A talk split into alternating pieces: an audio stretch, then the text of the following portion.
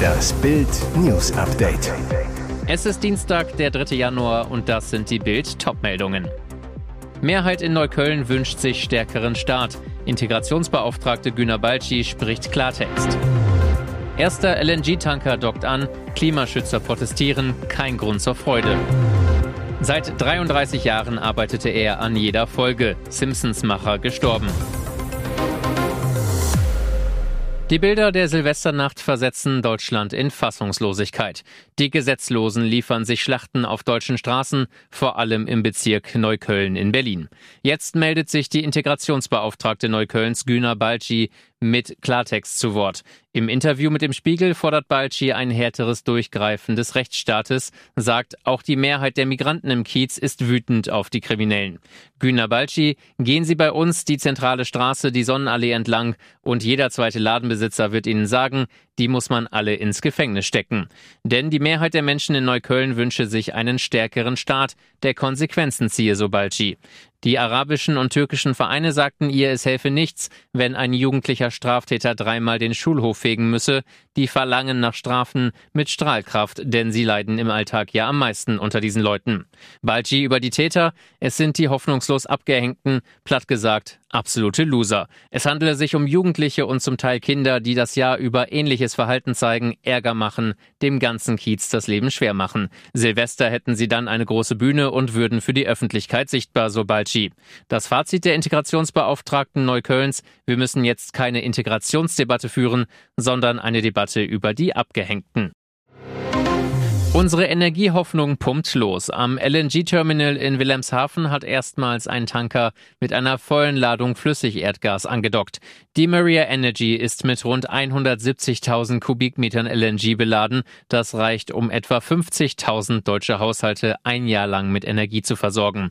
Das Schiff war am 19. Dezember im US-Bundesstaat Louisiana gestartet. Am Terminal wird das Flüssigerdgas nun in gasförmigen Zustand umgewandelt und in unser Gasnetz eingespeist. In etwa einer Woche wird das nächste Tankschiff erwartet. Für die Energieversorgung ist das LNG-Terminal von großer Bedeutung. Es soll die Gaslücke schließen. Nicht für alle eine gute Nachricht. Umweltschützer protestieren gegen die Ankunft des Supertankers.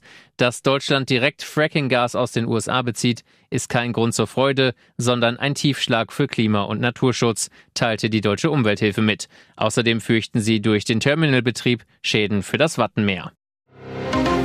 Langsam wird's bitter für Twitter. Seitdem Elon Musk den Kurznachrichtendienst übernommen hat, kommt das US-Unternehmen aus den Gaga-Schlagzeilen gar nicht mehr raus. Neueste Meldung, Mitarbeiter müssen jetzt angeblich ihr eigenes Klopapier mitbringen. Die New York Times hat kürzlich einen längeren Bericht zu den Arbeitsbedingungen bei dem Tech-Giganten veröffentlicht. Die Zustände offenbar erschreckend. Das renommierte Blatt bezieht sich auf mehrere namentlich nicht genannte Mitarbeiter. Nach deren Angaben soll Musk in der Unternehmenszentrale in San Francisco vier Etagen dicht gemacht haben. Die Angestellten sagen, sie seien auf zwei Stockwerken zusammengepfercht. Es stinke nach Essen und Schweiß. Musk habe auch das Reinigungspersonal rausgeworfen. In der Folge seien die Badezimmer verschmutzt. Da Elon Musk auch die für mehr Geld streikenden Hausmeister vor die Tür gesetzt haben soll, müssten Mitarbeiter ihr eigenes Klopapier mit zur Arbeit bringen.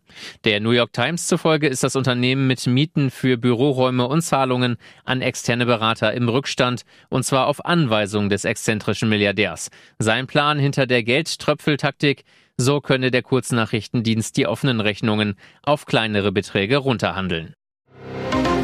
Die Simpsons verlieren ihr musikalisches Urgestein. Chris Ledesma kümmerte sich 33 Jahre lang um den Klang der legendären Zeichentrickserie hat seit der Erstausstrahlung im Jahr 1989 bis zu seinem Rückzug im Mai 2022 für jede Folge die Musik arrangiert, redigiert und abgemischt. Jetzt ist er mit 64 Jahren gestorben. Die Simpsons-Familie verabschiedete sich in der aktuellen Folge Mein Leben als Vlog in liebendem Andenken von ihrem langjährigen Kollegen. Ledesma sitzt am Ende der Episode mit einem Dirigentenstab in der Hand auf dem berühmten Sofa neben Homer, Marge, Lisa, Maggie und Bart. Simpsons Drehbuchautor Al Jean postete auf Twitter ein Bild von der Szene. Ein wundervoller, hart arbeitender und sehr talentierter Mann, der von allen vermisst werden wird, die ihn kannten, schrieb Jean dazu. Chris Ledesma selbst war bis zuletzt glücklich, mehr als drei Jahrzehnte am Klang der Simpsons gefeilt zu haben. Es gibt nicht viele, die sagen können, dass sie wortwörtlich ihr halbes Leben bei einem Job verbracht haben, schrieb er im September 2021 auf Twitter. Chris Ledesma lebte in Kalifornien. Er hinterlässt eine Frau, zwei Töchter und Enkelkinder. FIFA-Präsident Gianni Infantino macht wieder mal Negativschlagzeilen. Am Montag durften sich die brasilianischen Fans bei der öffentlichen Totenwache von ihrem Idol und Volkshelden Pelé im Stadion des FC Santos verabschieden. Das wollte auch der FIFA-Präsident und sorgte bei seinem Besuch mit einem geschmacklosen Selfie am Sarg des toten Brasilianers für Aufsehen. Lächelnd posierte Infantino nur wenige Meter vom Sarg Pelés mit einigen Ex-Santos-Spielern und Weggefährten des dreifachen Weltmeisters und knipste munter drauf los. Fotos. Auf den Fotos sind unter anderem Manuel Maria und Lima, die beide mit Pelé beim FC Santos kickten. Veröffentlicht hat der FIFA-Präsident die Selfies übrigens noch nicht. In einem Kondolenzpost auf Instagram verabschiedete sich der Schweizer nur mit offiziellen Medienfotos der Totenwache von Pelé. Und jetzt weitere wichtige Meldungen des Tages vom Bild Newsdesk. Selbst der Trainer ist sprachlos. Geiger fliegt in Quali raus.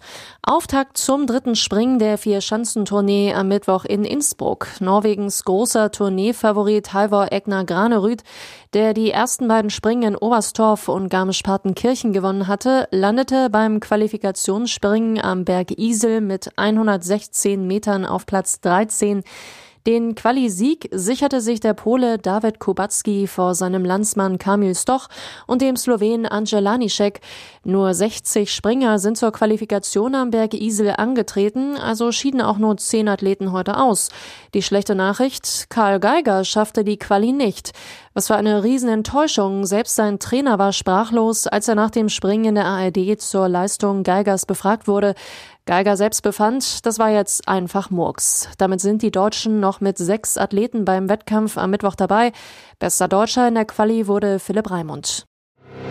Sie kannten sich schon lange, aber ihre Liebe hielt nur kurz. Model Gloria Sophie Burkhardt, Tochter von Bayerns Ministerpräsident Markus Söder und ihr Freund Florian Mörth haben sich getrennt. Burkhardt auf eine Bildanfrage, ja, wir sind kein Paar mehr. Burkhardt und Mörth kannten sich seit drei Jahren. Das Model verriet Bild, dass der Finanzunternehmer Florian sie schon vor drei Jahren wegen eines Jobangebots bei der Karriereplattform LinkedIn angeschrieben hatte. Damals reagierte die schöne Brünette nicht. Erst im Spätsommer funkte es. Auf dem Oktoberfest im vergangenen Jahr zeigte sich das Paar zum ersten Mal verliebt Seite an Seite. Das 1,85 Meter große Model trug 10 Zentimeter hohe High Heels und überragte den Finanzunternehmer mit seinen 1,77 Meter beim offiziellen Liebesouting deutlich.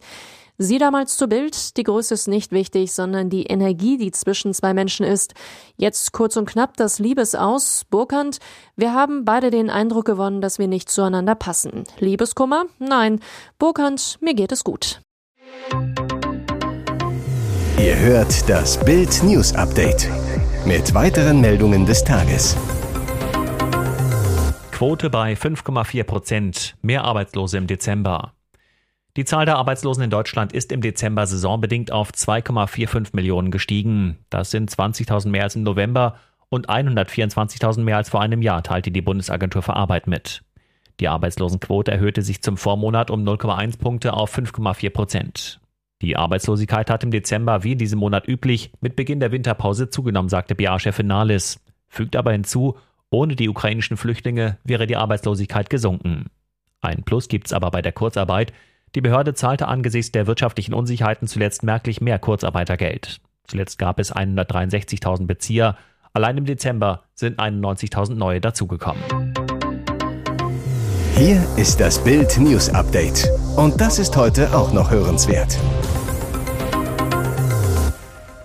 Es ist das spektakulärste GZSZ-Comeback aller Zeiten, eine wahre Seriensensation, denn ein Liebling kehrt nach so langer Zeit zurück, obwohl das kein Fan mehr für möglich hielt. Nach elf Jahren kehrt Serienliebling Susan Sideropoulos zurück in den GZSZ-Kiez und das ist schon bald im TV zu sehen, ab dem 18. Januar. Besonders toll, es ist nicht nur ein Mini-Comeback, sondern gleich eine Rückkehr für mehrere Monate. Die heutige Bestseller-Autorin und Moderatorin kann ihre Freude kaum verbergen, sagt gegenüber Bild, ich habe mich so gefreut, als mir gesagt wurde, dass es bei GZSZ weitergeht. Warum dieses Comeback so ungewöhnlich ist? Jeder GZSZ-Fan wird sich an diese traumatische Folge noch erinnern. Susan Sideropoulos Rolle der Verena Koch starb im August 2011 an einem tragischen Serientod. Wie den GZSZ-Machern die Rückkehr von Schauspielerin Susan Sideropoulos nach dem TV-Tod gelingt, indem sie ihrer Doppelgängerin Sarah Elsässer Leben einhauchten. Schon im vergangenen Jahr kam Sideropoulos als Sarah im GZSZ-Ableger Leon glaubt nicht alles, was du siehst zurück.